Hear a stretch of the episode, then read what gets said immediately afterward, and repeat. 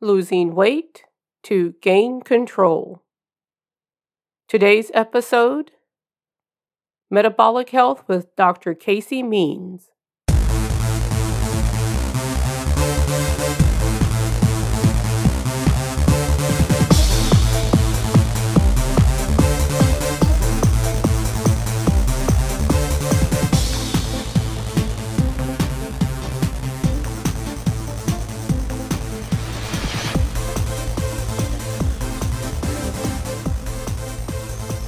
Welcome to today's episode of the Losing Weight to Gain Control podcast. And this is Gwen Alexander, your host.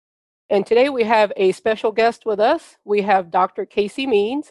And Dr. Means is a Stanford trained physician, chief medical officer, and co founder of the metabolic health company Levels, and associate editor of the International Journal of Disease Reversal and Prevention. Her mission is to maximize human potential and reverse the epidemic of preventable chronic disease by empowering individuals with tech enabled tools that can inform smart, personalized, and sustainable dietary and lifestyle choices. She is an award winning biomedical researcher with past research positions at the NIH, Stanford School of Medicine, and NYU. So, Dr. Means, welcome to the podcast. Thank you so much for having me, Gwen. I'm thrilled to be here. Good. Um, I, I, was so glad when uh, your your team reached out to me about having you on the podcast because I have done a few episodes about insulin and how that affects your eating and you know weight loss or weight gain. But I try to go from the limited knowledge I have, and I'm not a medical doctor; it's not my specialty. But I think you're, what you're going to talk about today is going to help a lot of people understand better how their blood glucose levels can affect not just your weight, but just your overall health. So, what I'd like you to do is just t- tell the audience how what led you to get into the medical field that you're in now and get into starting levels. Sure, absolutely. So, what got me into metabolic health really um, it's kind of a circuitous route to be honest i actually after medical school i trained as a head and neck surgeon so i was practicing head and neck surgery which is treating the diseases of the ear nose and throat primarily and after about four and a half years of my training in this after medical school, I sort of stepped back and I, I stepped back and I realized, oh my goodness, so many of the conditions I'm treating are actually fundamentally rooted in chronic inflammation. So things like sinusitis, laryngitis, thyroiditis, all these itises, that's the suffix that means chronic inflammation. And I stepped back and said, you know, we're th- we're throwing a lot of steroids, a lot of medications, a lot of steroids. Uh, I'm sorry, a lot of steroids, a lot of medications, a lot of surgeries at these conditions, but we're not actually stepping back and asking, like, what is the root cause of the inflammation? Inflammation is fundamentally the body being triggered, thinking that there's a threat that it needs to fight against. And so, what are these triggers that are causing the body to be in threat mode? And so, when you look into that a little bit more deeply, we know that chronic inflammation can be generated from a lot of the daily choices we're making in regards to diet and lifestyle. One of the key fundamental triggers of inflammation in the body is high blood sugar and metabolic dysfunction. And this is something that unfortunately is very, very difficult to escape in our in our modern world. Recent research suggests that 88% of Americans have some element of metabolic dysfunction, some biomarker of poor metabolism. And only 12% of Americans are metabolically healthy. And this is likely the root cause of so many of the chronic conditions that are killing Americans today, um, as well as just many of the symptoms that we're dealing with that make normal daily life more difficult. So, blood sugar, high blood sugar, metabolic dysfunction, key driver of inflammation. Also, things like lack of sleep, um, lack of adequate adequate sleep, which there's an epidemic of of not adequate sleep right now. People are not getting enough. Chronic low grade stress, um, and even being sedentary, so not moving enough these can all be triggers of inflammation in the body. So it became really imperative to me to sort of step back from my my surgical career and think, you know, if I if I really want to help people feel empowered to make decisions in their life that will minimize chronic inflammation and maybe have an impact on a lot of these these conditions that I'm treating in ear, nose, and throat, you know, maybe that's where I should be sort of focusing my time. So I shifted my clinical energy into thinking through how to how to help patients make these healthier decisions and choices every day that are foundational for metabolic health.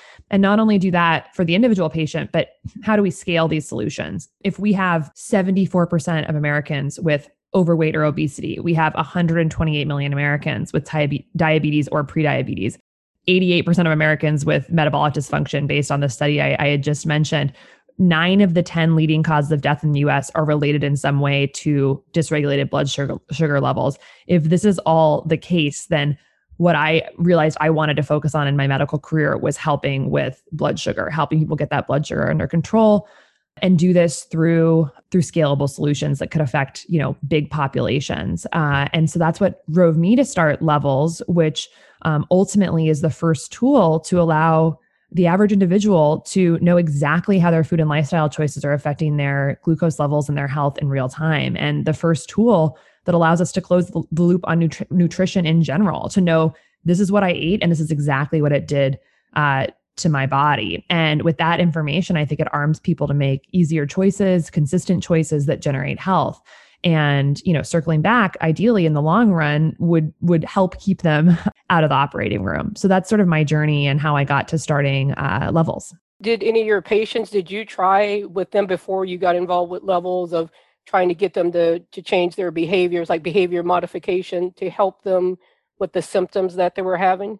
I did. You know, it was so after sort of coming to a lot of these realizations, I I when I left surgery, I actually first started my own private practice and it was very different than my surgical practice. I kind of created what I would consider the practice of my dreams. I was like if I want to make people healthy, what does that have to look like? And it was radically different than surgery. So I was spending, you know, maybe 10, 15 minutes with patients when I was in my surgical training, um, seeing 30, 40 patients a day sometimes. And in my practice, the new practice I created, I was spending two hours with people and I was focusing deeply on, you know, what was driving them to make choices that were leading to, you know, poor health? What were the barriers in their lives that were stopping them from making healthier choices and really focusing on behavior change and coaching?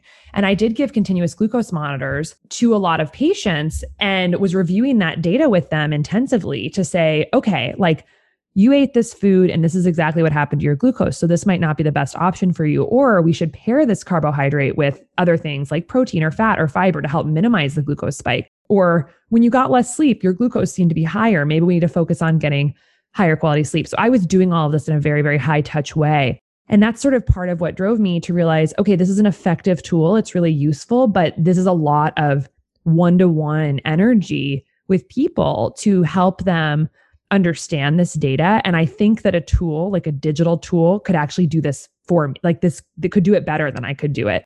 So that's that's what Levels is. Levels is the software on top of a continuous glucose monitor data stream that takes that data from this wearable sensor and interprets it for people. Makes it super easy to understand, makes it actionable, and does what I was doing in my own practice, but in a in a way that's much more efficient and more real time and ultimately like i mentioned scalable to, to larger populations. So that that transition into my own sort of practice using continuous glucose monitors and helping people intensively improve their their lifestyle and behaviors and diet to improve metabolic health is what kind of got me to build that that product. I couldn't imagine spending two hours with my doctor. I mean it would be nice but i know they have to like you said get the patients through and I think a lot of what you said about behavior modification is huge. I, I've had to adjust my, you know, I have lupus also. I was diagnosed a few years ago, and actually this past year I cleaned up my eating a lot more. I say cleaned up. It's not, you know, like probably the definition of clean eating, but one of the things you talked about with the blood blood sugar levels, I actually adjusted what I eat in the morning because I noticed I felt so sluggish still. I mean, mm-hmm. I didn't, mm-hmm. I don't, I mean, it just was so bad that I thought I need to adjust something. So I switched to a different type of meal in the morning, and big difference. I feel a whole lot better when I, I feel more awake. I, my body doesn't feel like you said inflamed, and it's mm-hmm. not just the mm-hmm. lupus. I, I would feel puffy and and things like that. Can, can you tell our listeners what are some of the symptoms they might notice if they are having insulin issues? It's not diabetic, but maybe their their blood sugar isn't where it's a, probably should be for them. That's optimal. What kind of symptoms they would see? Yeah, it's a great question. And it kind of can be different for everyone, to be honest. And sort of backing up a little bit if that's okay like i would just say first and foremost like what is what is metabolism and and that will help kind of lead into discussion of like symptoms that people might see so fundamentally our metabolism is how we produce uh, energy from our food and our environment we take in food we have to convert it in our bodies into something that our bodies can use for energy so there's this conversion process And when that process is not happening efficiently, we can't make energy for our body.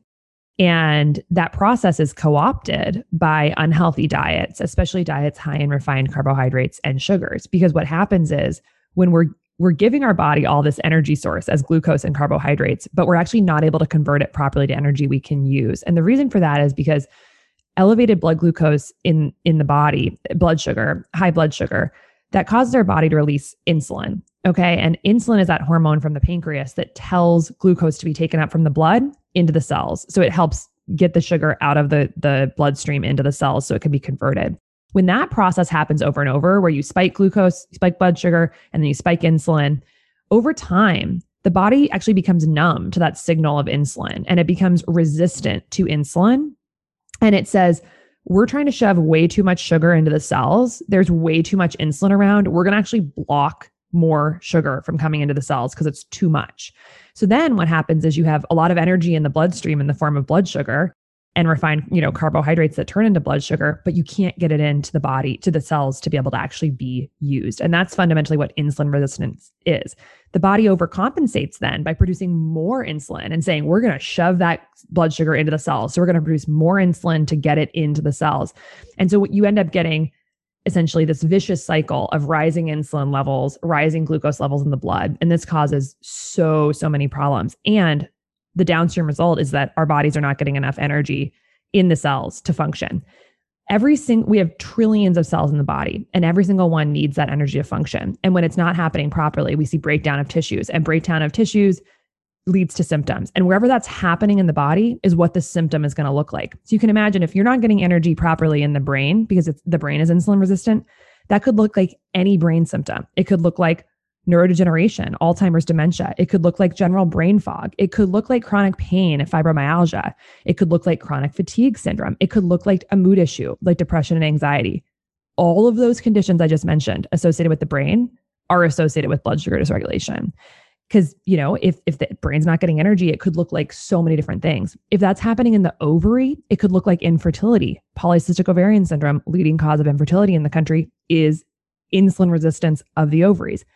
If it's happening in the penis, it could look like erectile dysfunction. The the well-established cause of of that problem is blood vessels being clogged basically, vascular dysfunction caused by high blood sugar. If it's happening in the liver, liver, it could look like chronic fatty liver disease. If it's happening in the heart, it could look like heart disease or in uh, or in the blood vessels, it could look like stroke. All of these conditions are rooted in dysregulated blood sugar.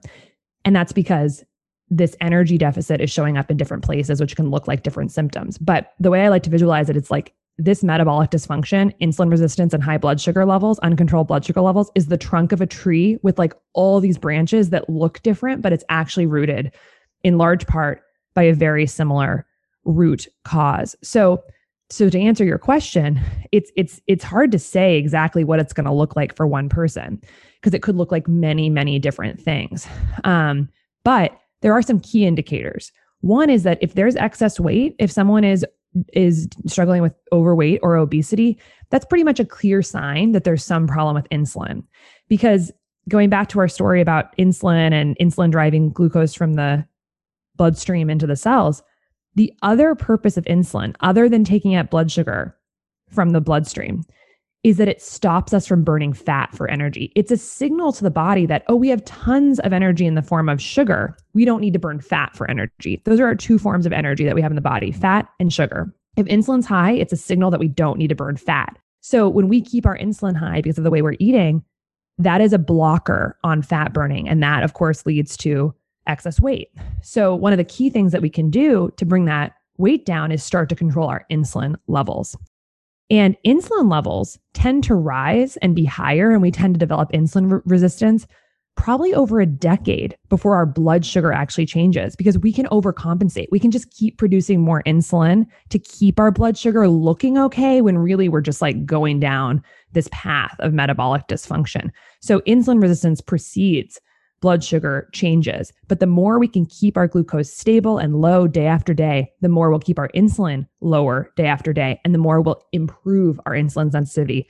And as we keep our insulin levels low, we unlock fat burning. So, long story short, people dealing with excess weight, that would be a signal that maybe blood sugar is something you want to focus on.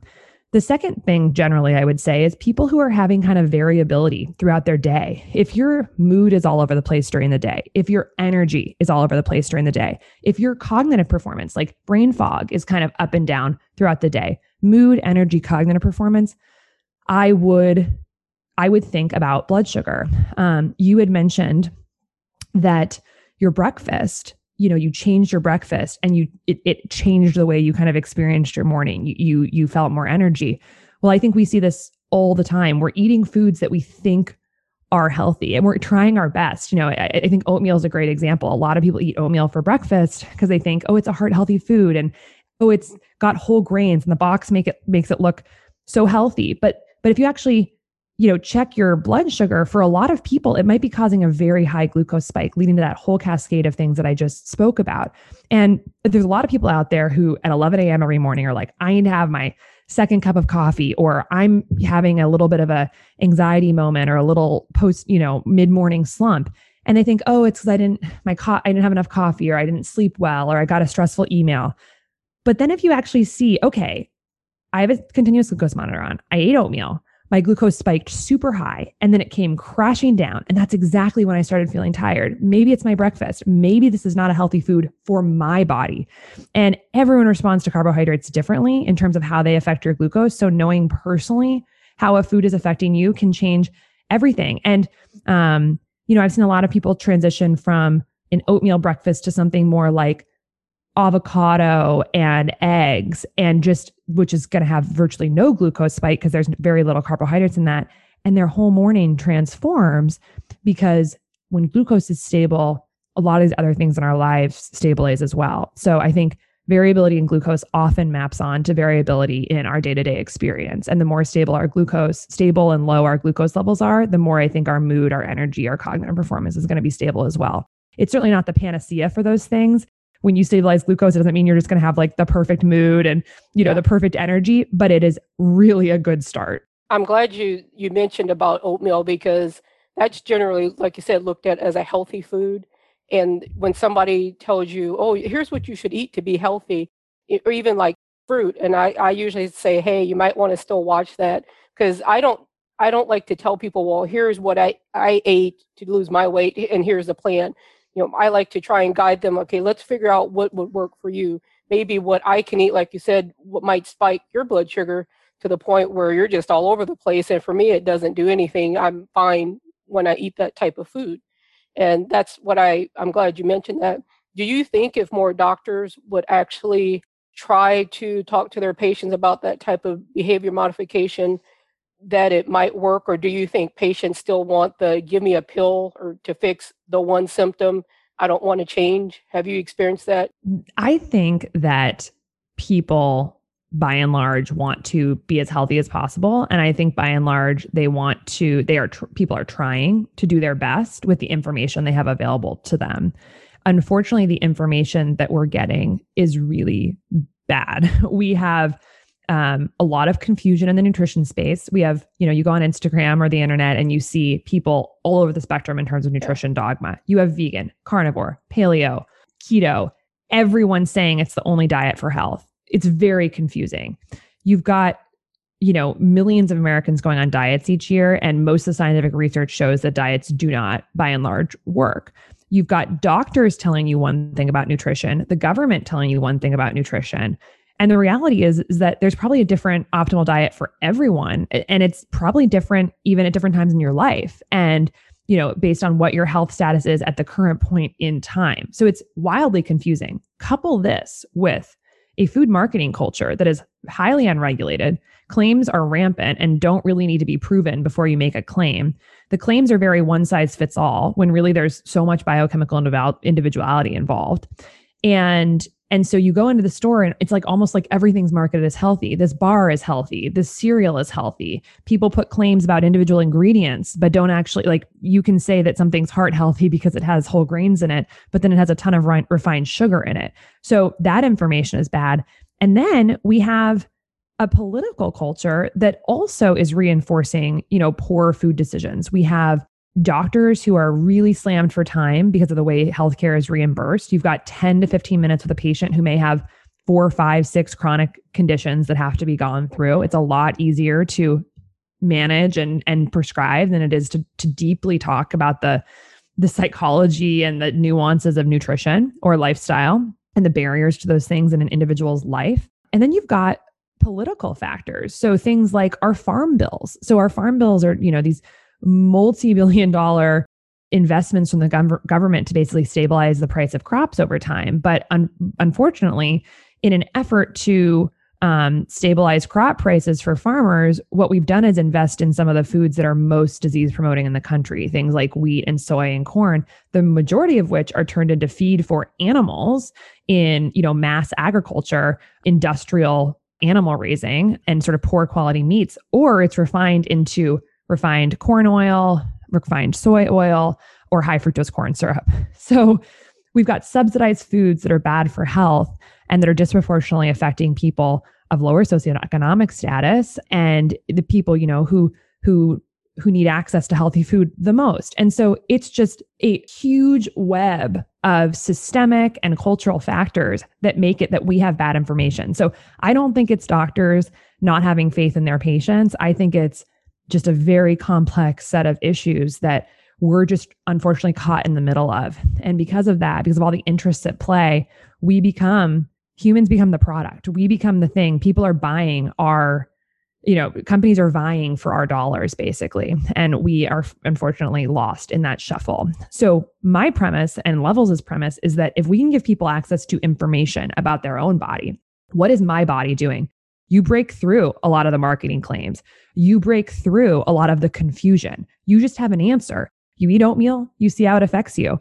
You know if it's a heart healthy food for you or not. And that question, you never really have to answer it again. Um, and so it just cuts through a lot of the craziness that I think is driving just systems wide issues. So, my hope is that if people had more access to their own information and could interpret it well, we'd actually see a shift in consumer choices. We'd see a shift in what patients are expecting of their doctors, and we'd actually see things sort of shift from the bottom up. But I think it's rooted in in bad information, unfortunately. Yeah, like you said, um, a lot of what I've learned over the years has been just reading and trying things out on myself.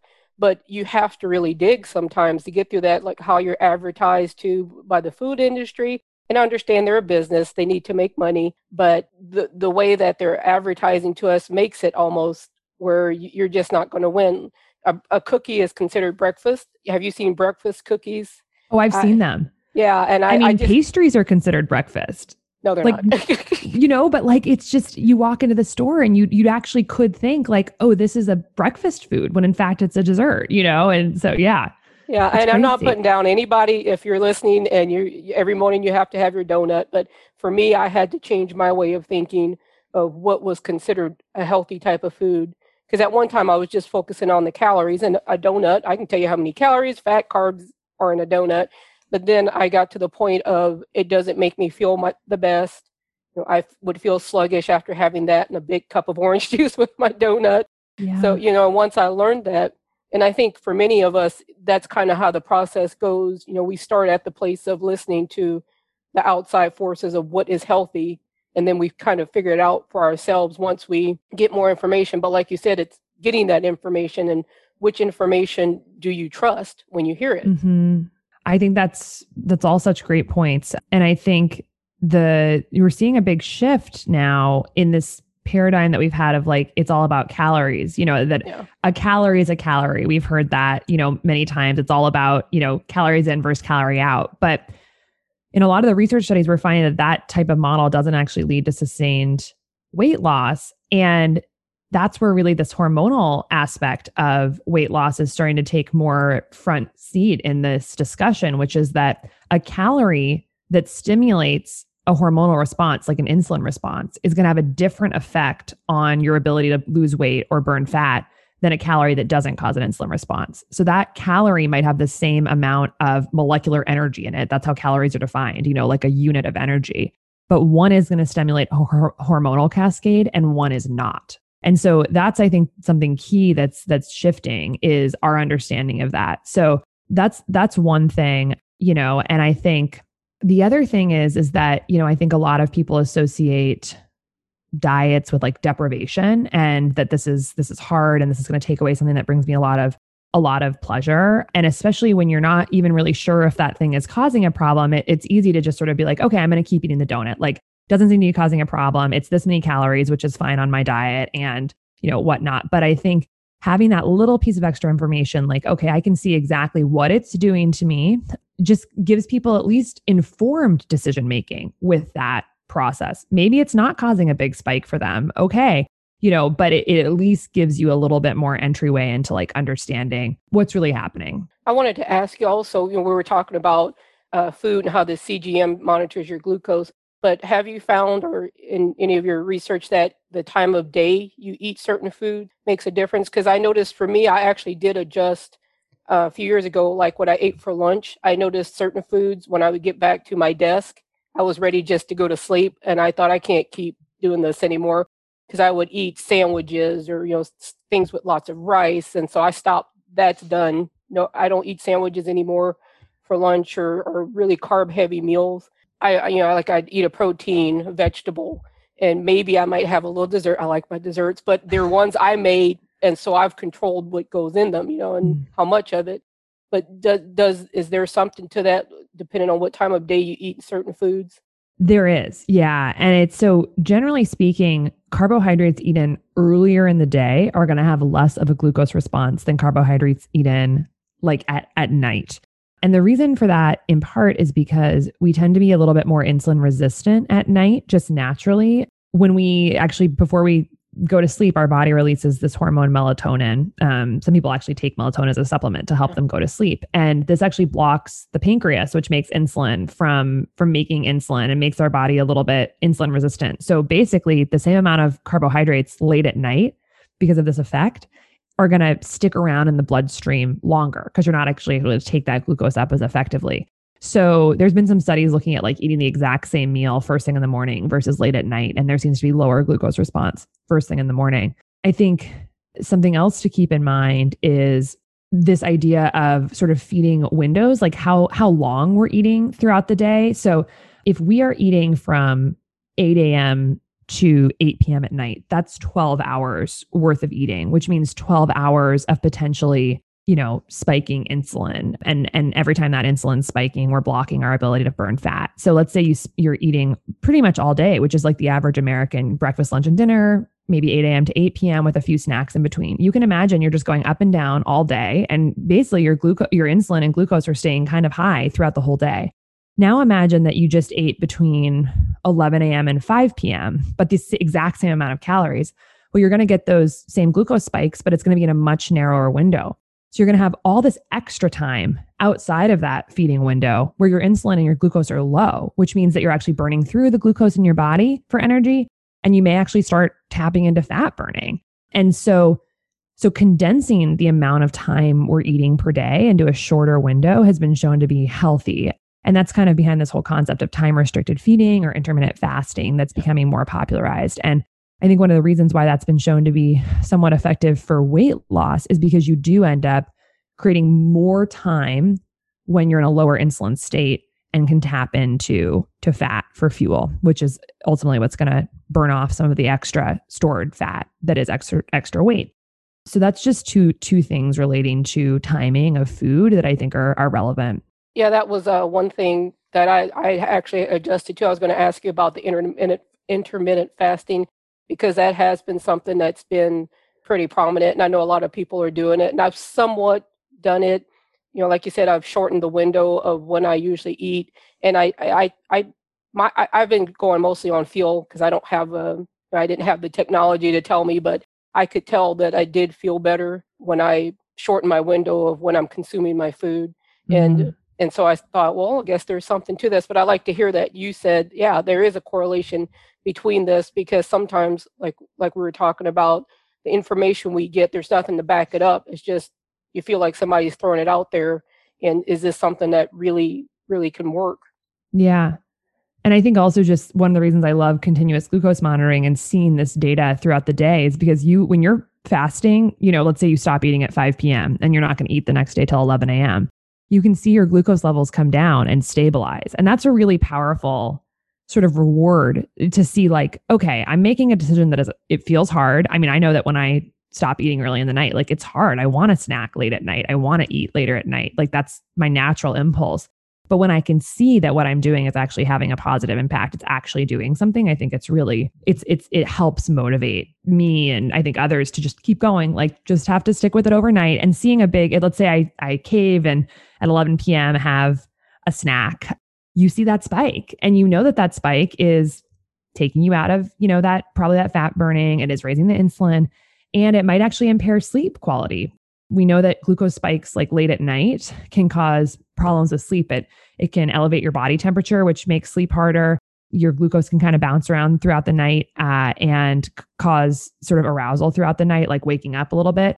Um, and so having stable glucose throughout the night can really help with sleep. So it's just nice to have that source of information to know like what I'm doing is actually doing something. And I know if that I if I go off course, like I'm gonna get some negative feedback here and like know that it's impairing my goal of of good sleep.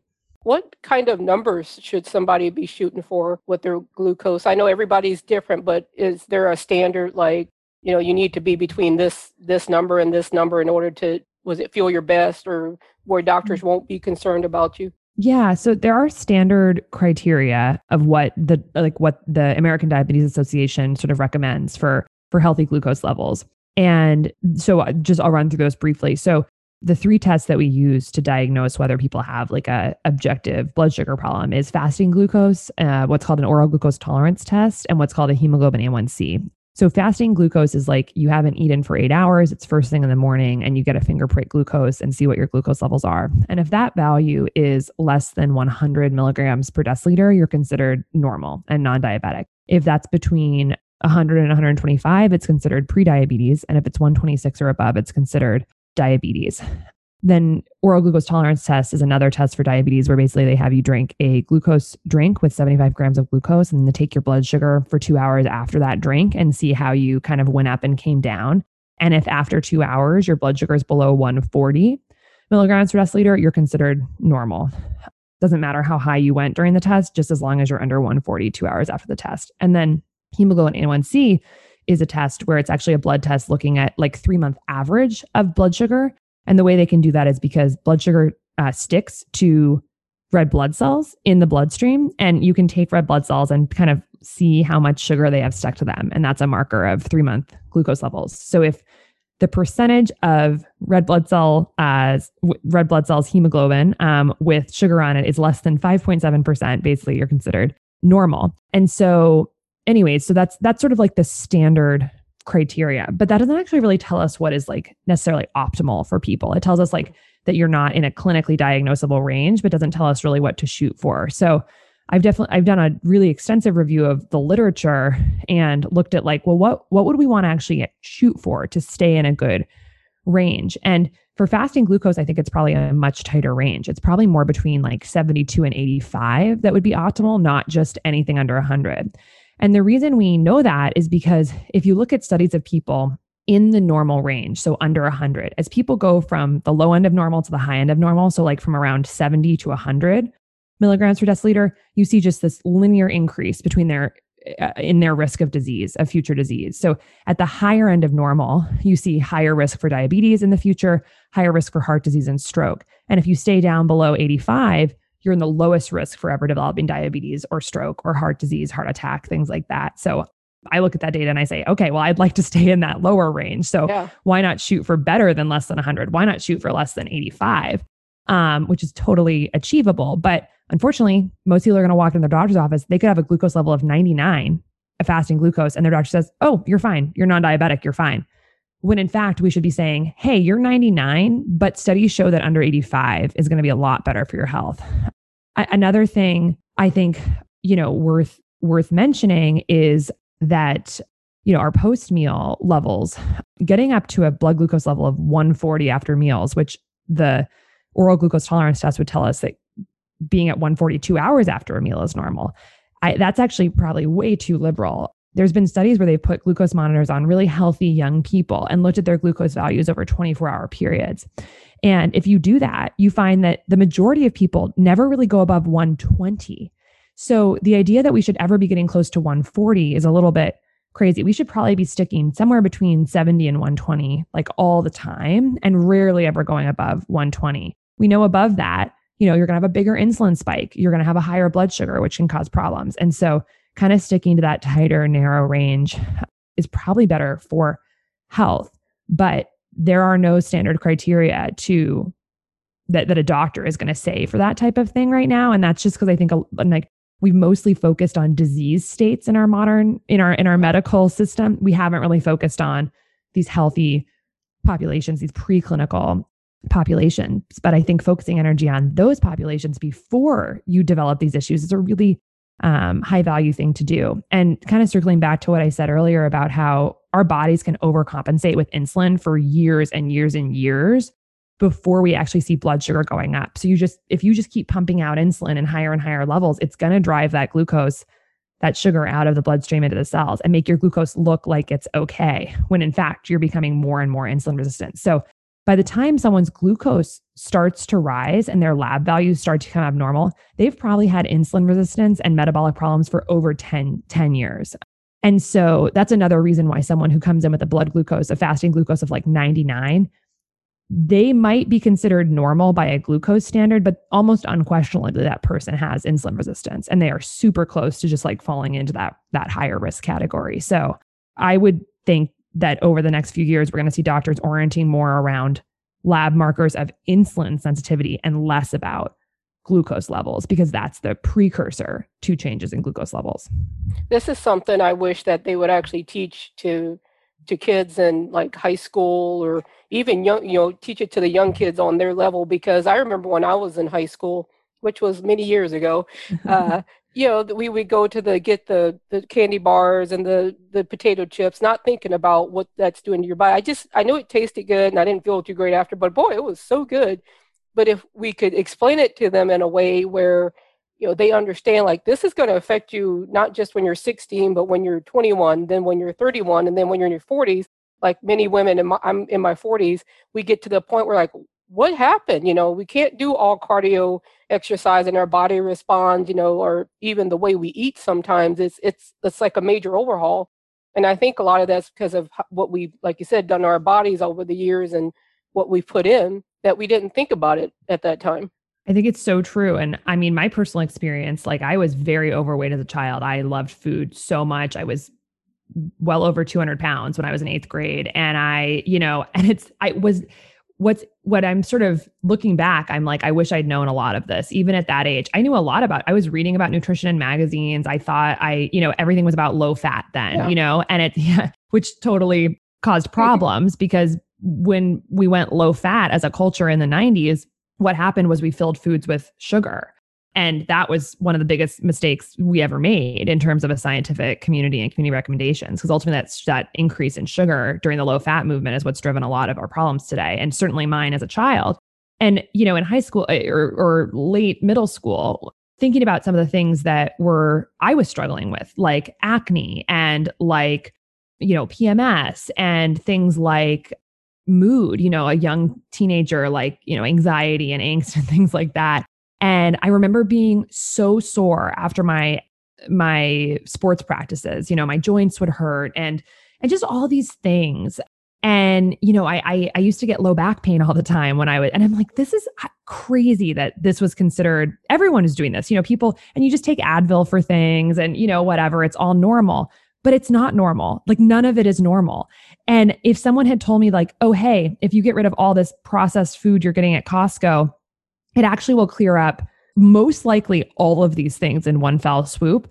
Who knows if I could have break broken that sort of addictive food pattern at that point, but I sure as heck think it would have helped. If someone had told me, you know, you don't need to be using all these acne medications. Like you can literally just focus on shifting your diet from this to this and it's still delicious. You don't have to deprive any food. You just have to change the amount of like refined sugars and carbohydrates and stuff. I think I would have done it, but I had no idea. And it's taken, you know, over 20 years and even not even stuff I learned about in medical school to realize how much, you know, our nutrition is impacting so many aspects of our health. So, yeah, I'm I'm right there with you and I think it's uh you know, so my my passion and my goal is to help people learn and understand and be empowered so that, you know, if they're not going through life misattributing stuff that's happening to to maybe you know the wrong things and just and feel empowered with some information to maybe make some slightly different choices yeah that's why i started this podcast was to get the message out of of being consistent you know making behavior modifications dealing with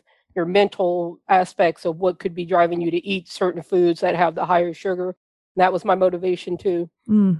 I wanted to ask you if somebody did want to get a continuous glucose monitor, is that something they can go to their doctor and say, hey, I want one? Or is that something they can get themselves? Or how, how would someone go about getting one of those? Yeah.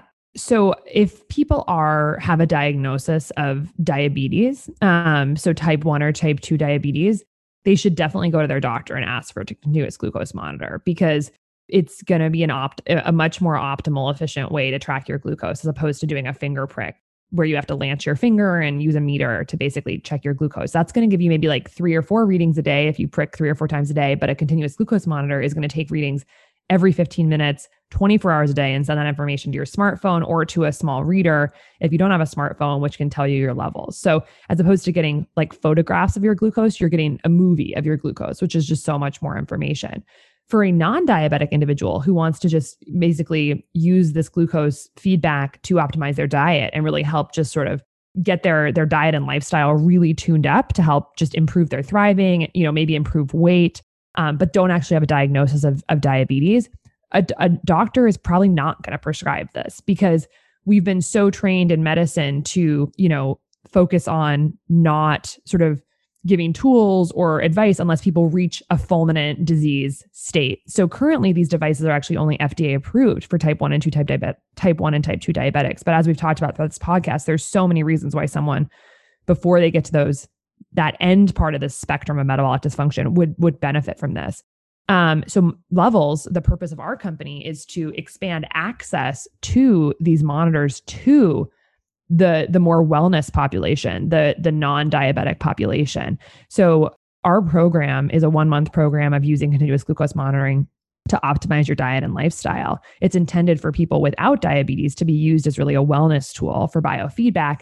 And so we actually have set up a telemedicine network of physicians who are evaluating people for these devices and then we have a pr- pharmacy that ships them to people if a prescription is generated. So this is actually an off-label use of an fda approved device and off-label use basically just means that it's being used for an indication that it wasn't initially approved for but where the ri- the benefits outweigh the risk. And this is a using a continuous glucose monitor is an extremely low risk painless device. And so the information you can get um, you know in in my opinion far exceeds any any risk associated with wearing this small sensor on your arm. And so so that's really our mission of levels is to empower people, a new population of people who who can benefit from this this information. So certainly you could go in and ask your doctor for one of these even if you don't have diabetes and could kind of say I listened to this podcast and I heard all this stuff and I really want to track my glucose, but I think there's a lot of doctors who are not going to really at this point understand that that benefit. But I think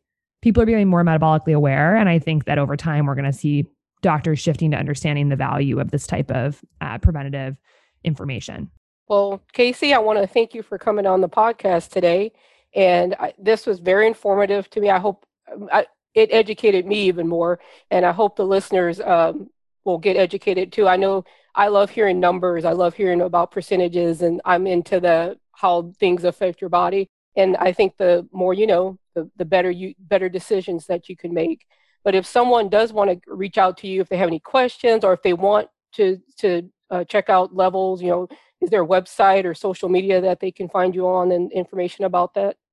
Absolutely yeah. So we're on twitter and instagram at levels and our website is levelshealth.com and we are trying to put out as high quality research based information as possible on our website. So you can go to levelshealth.com slash blog and read so much more about this from MDs, PhDs, um, guest experts. Uh, so, highly recommend checking that out. I'm personally at Dr. Casey's Kitchen, Dr. Casey's Kitchen on Instagram and Twitter. And I'm actually plant based, whole foods plant based. And so I focus a lot on plant based diets and metabolic health and glucose control and, and how that all relates. So would love to connect with anyone on those platforms for, for people who do want to try, um, try out CGM and levels. Um, we're currently pre pre launch right now. We're in a beta program, so people can sign up on the website for our waitlist. And uh, we will be working really hard in 2021 to get um, everyone who wants access uh, availability of the program. Thank you again. And it was great having you on the podcast. Thanks, Gwen. The information provided in this podcast is for informational purposes only. The views of any guest on the podcast are their own. The host of this podcast is not a medical doctor, nurse, or health professional. You should consult with your doctor, nurse, or health professional before you begin any weight loss or maintenance or exercise program.